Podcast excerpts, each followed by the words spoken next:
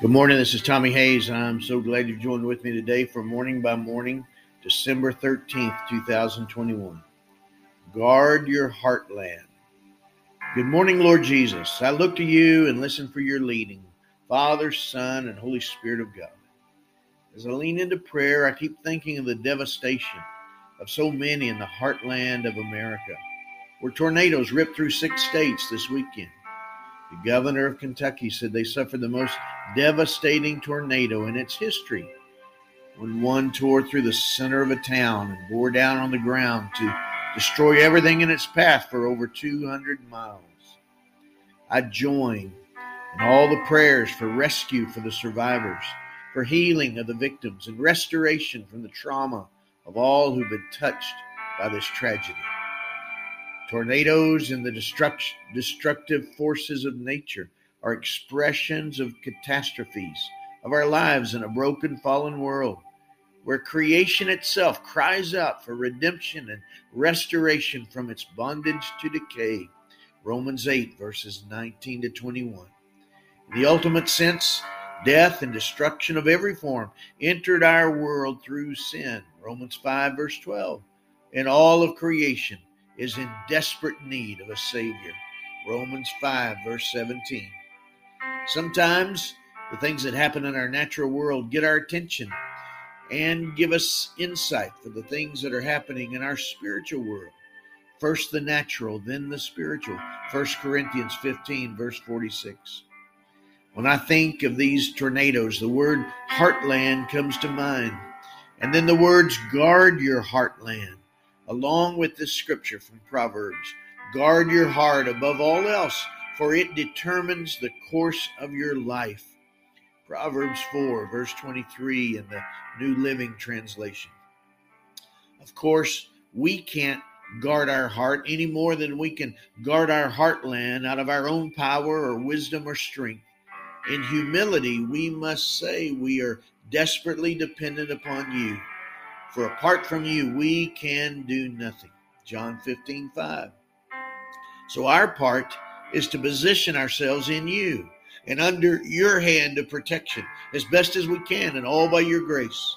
Our part is to seek to live in the shelter of the Most High and abide in the shadow of the Almighty, trusting in you as our refuge and fortress. Psalm 91, verses 1 to 2. Even then, we often endure the consequences of living in a broken and fallen world where death and destruction have entered our world, but we endure them with you through whatever tragedy and suffering we face. Even then, we don't have to fear, for we're not alone.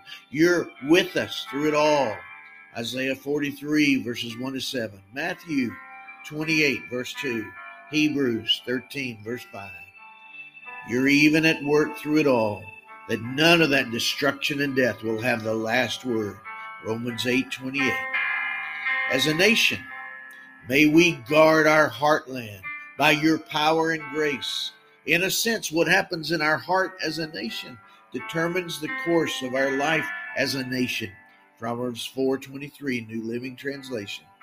And perhaps in a sense, we can receive as an insight and sign for these times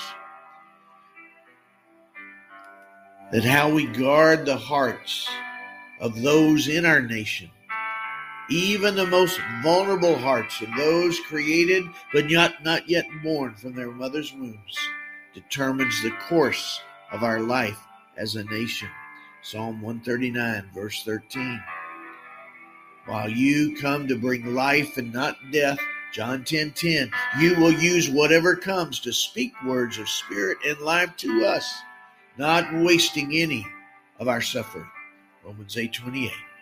So maybe out of this devastation, one redemptive thing to come is a renewed calling to cry out for the redemption and restoration of creation and to guard our heartland, to guard every heart in our land. In Jesus' name I pray. Amen. Father, God, in the name of Jesus, I join in prayer with this one agreeing with me now in prayer that you'd move and bring healing and freedom, restoration, soothing through all the suffering, God, that's being endured right now in our land. and that also you'd use what we go through to remind us you're with us, to bring us through all suffering, all destruction, even to redeem it all, even to cause good to come out of it all. Lord, use it to turn our hearts to you as we cry out to you for every heart in our land. Guard our heartland. Father, in the name of Jesus. Amen. God bless you, my friend, and you have a great day.